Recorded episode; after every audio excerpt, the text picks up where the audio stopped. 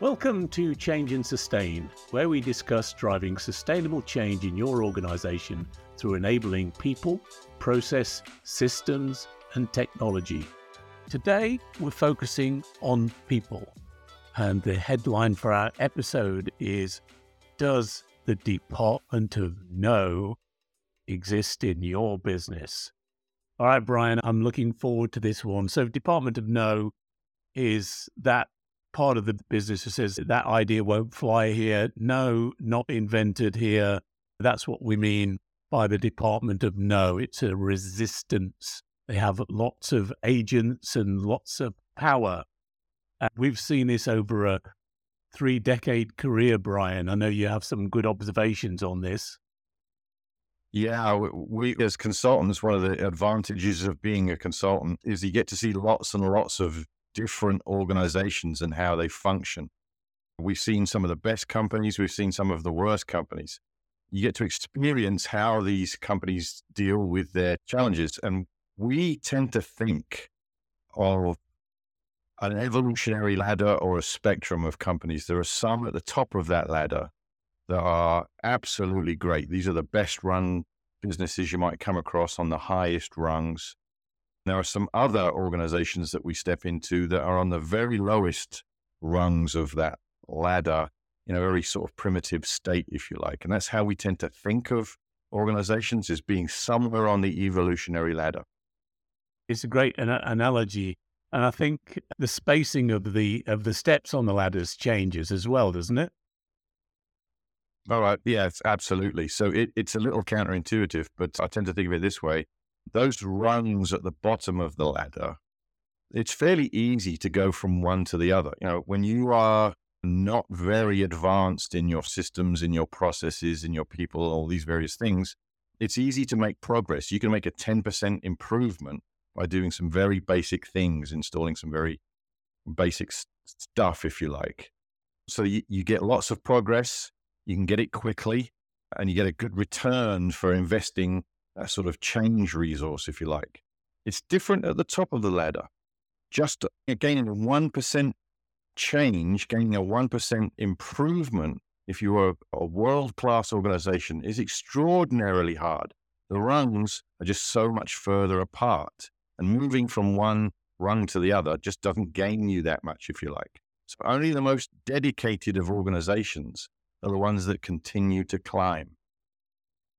That beautiful analogy. And, and where would you say that we have encountered the most resistance? No, we're not open to new ideas. We know what we've we've we've arrived. Well, that's a, another strange thing, Mick. You don't tend to encounter that resistance from the companies at the top of the ladder. You encounter that resistance from the companies at the bottom of the ladder.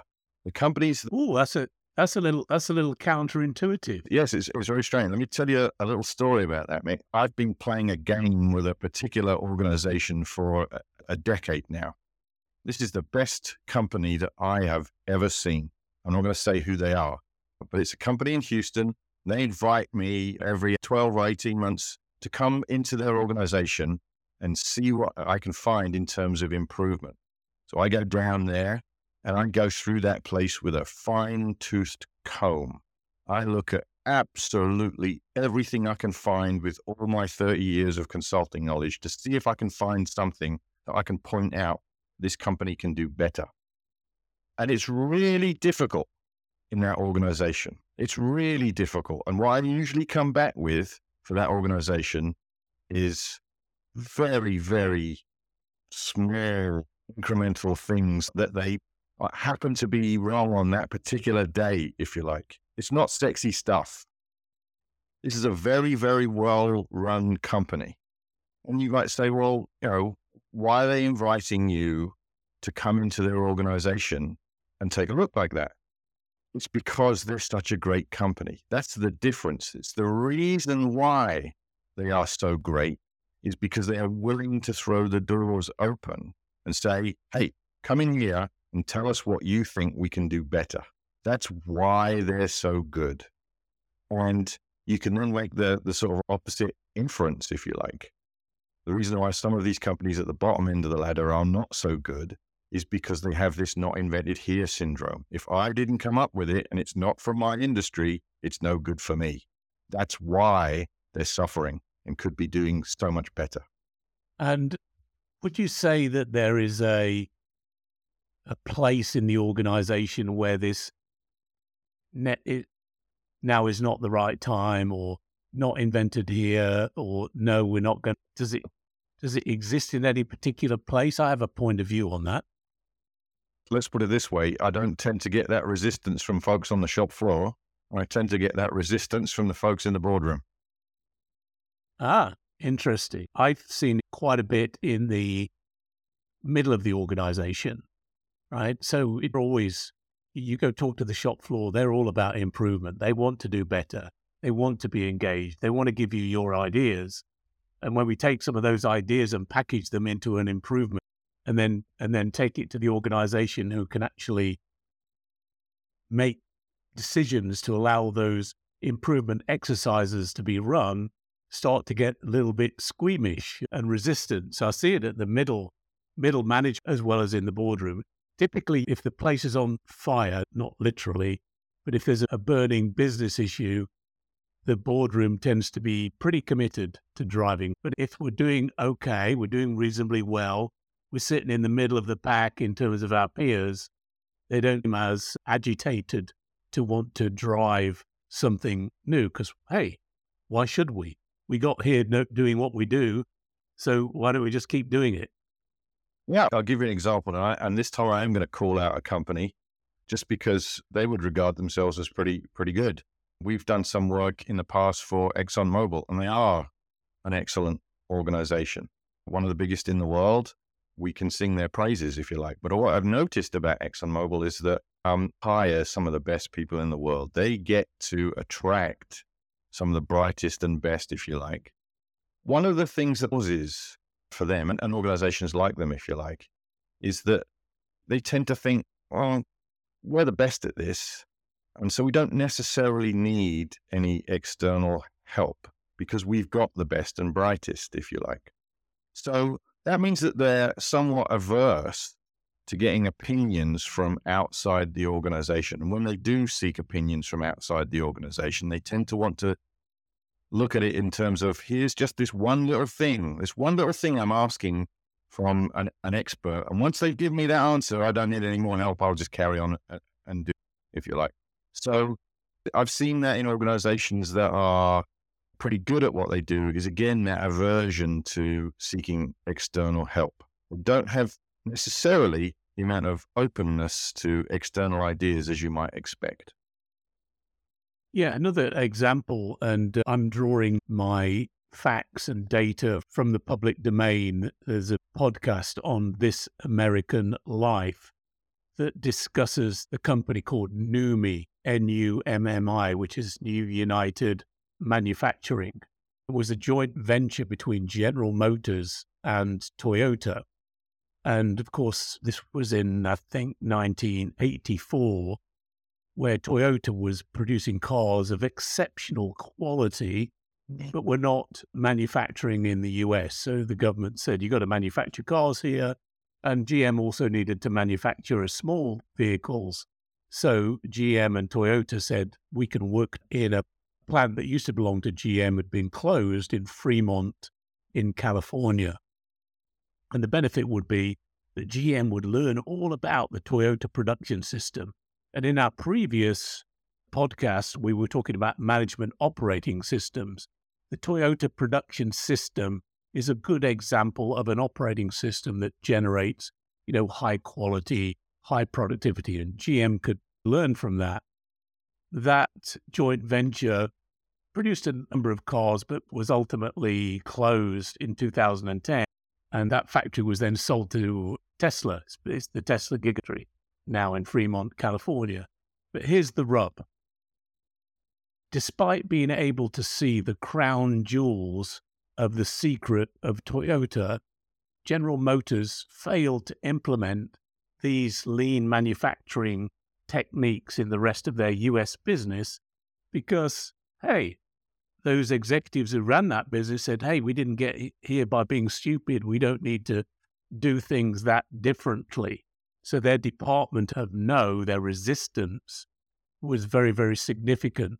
And here's the stock takeaway. In the 1960s, General Motors had 50% US market share. Toyota had zero. In 2021, General Motors had dropped from 50% to 17%, and Toyota commanded 15%. So, who do you think is improving? yeah, it's pretty. Yeah, GM, uh, uh, not wanting to pick on GM, but you know, companies get there because they've been successful and people want to continue to adopt those successful practices. It's what's got them to the top of the organization.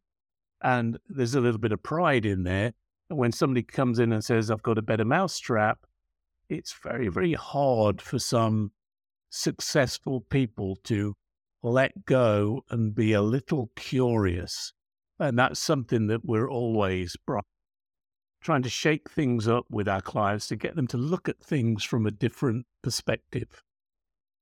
Absolutely. So, as you know, Mick, we conduct for almost all of our engagements a sort of diagnostic phase. One of the first things that we do is look at the host organization uh, with diagnostic tools to see what it is that's causing their particular issues, if you like. So obviously there are all sorts of studies and metrics and you know tools and techniques that we use. But what's not documented, one of the things that's not documented is one of the things that we're looking for there, is that not invented here mindset. So when I start to hear people on a management team saying things like, oh, that's not going to work here, and no, we tried that once and it didn't work, and oh, I, am not, uh, yeah, these kinds of things. I know, I know at that moment that that organization is an organization that has waste in it and it's significant because they've instantly dismissed the opportunity. They've just taken it off the table immediately. Because that happens, I know it's there. When an organization says, hey, I'm going to put my dirty laundry on the table, come and take a look. Now I know I've got an organization that is further up the evolutionary ladder that we talked about at the beginning of the podcast. That's one of the defining factors, that willingness to air your dirty laundry. I like the expression if you want to be spectacular, you've got to wear different spectacles. And what our analysis does is it allows us to look and present information from a different lens. Because uh, often I find that you know strategy lives at the level of words, right? That's the strategy of the boardroom, shareholder value, PowerPoint presentations, earnings calls. At the bottom of the organization is that life happens at the level of events. These are the things I have to wrestle with on a day to day basis. It's a drama, it's human drama every day. It can be both exciting, debilitating, depressing, energizing, all those things.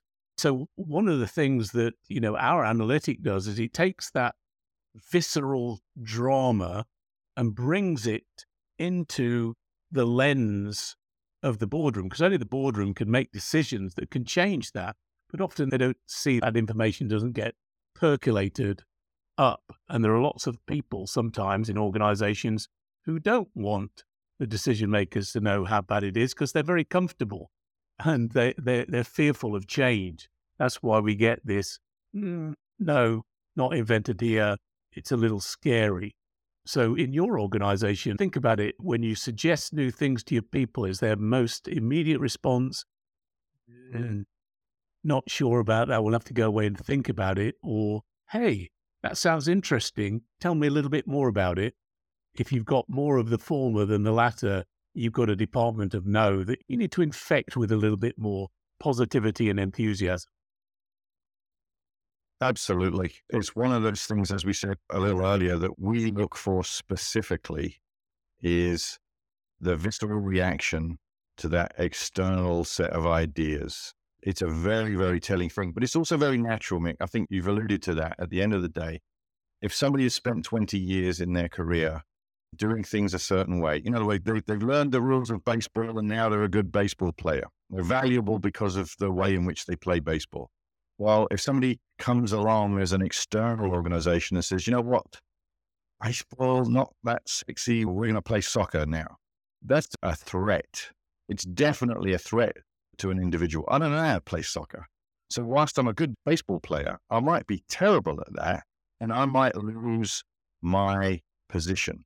I might lose my worth. I might even get fired because I don't know how to play that game anymore. But let's be honest the game in this case is always changing. The rules are always changing. There's a constant flow of difference. Just look at COVID.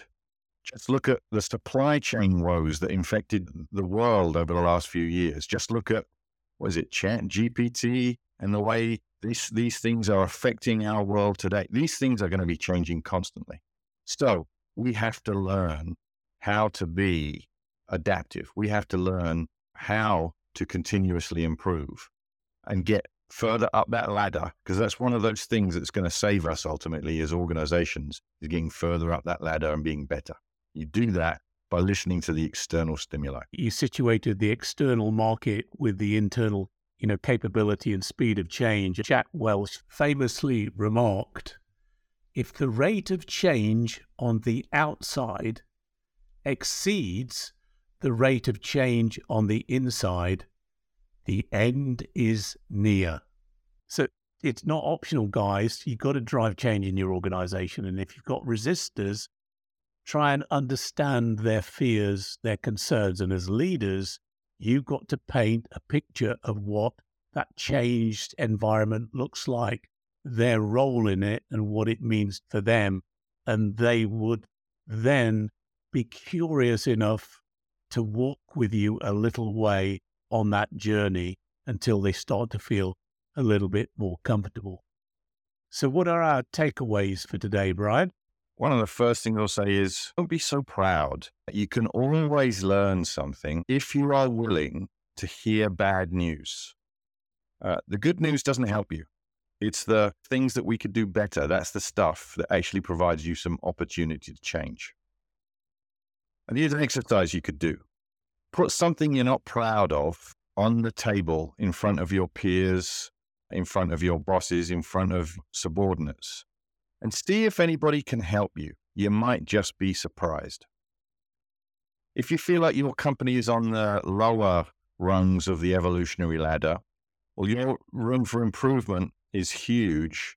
So take some steps to climb, pun intended. You should be able to make some good if that's what you feel. If you feel like you're higher on the ladder, and almost everybody does, by the way, be ready for some harder climbing because the rungs get further apart. And examine your own feelings as a leader. What is it that you don't want mentioned or explored? Those are actually the things that you should be mentioning and exploring as a leader. That's the difficult part. That's why it's tough wearing the crown, right? You have to be willing to put it on the table and let everybody look. Ironically, that might be the best place to start. Yeah, the, uh, humility is one of the greatest attributes of the most successful leaders. Absolutely. Yes, they're willing to allow folks to bring them problems. They're willing to take their problems and put them on the table because they know they don't have to have the best solutions. They just need to engage people to help them solve problems. And, and lastly, eliminate the word no from your vocabulary. Don't ever let it get loose so that it becomes an entire department. So, Brian, we come to the end episode. You can learn more at audairpartners.com. We have more episodes coming up looking at similar topics, so why not click the follow button to be the first to hear about them? Also, if you like this podcast, leave a rating wherever you listen to your podcast. It helps other people find us too.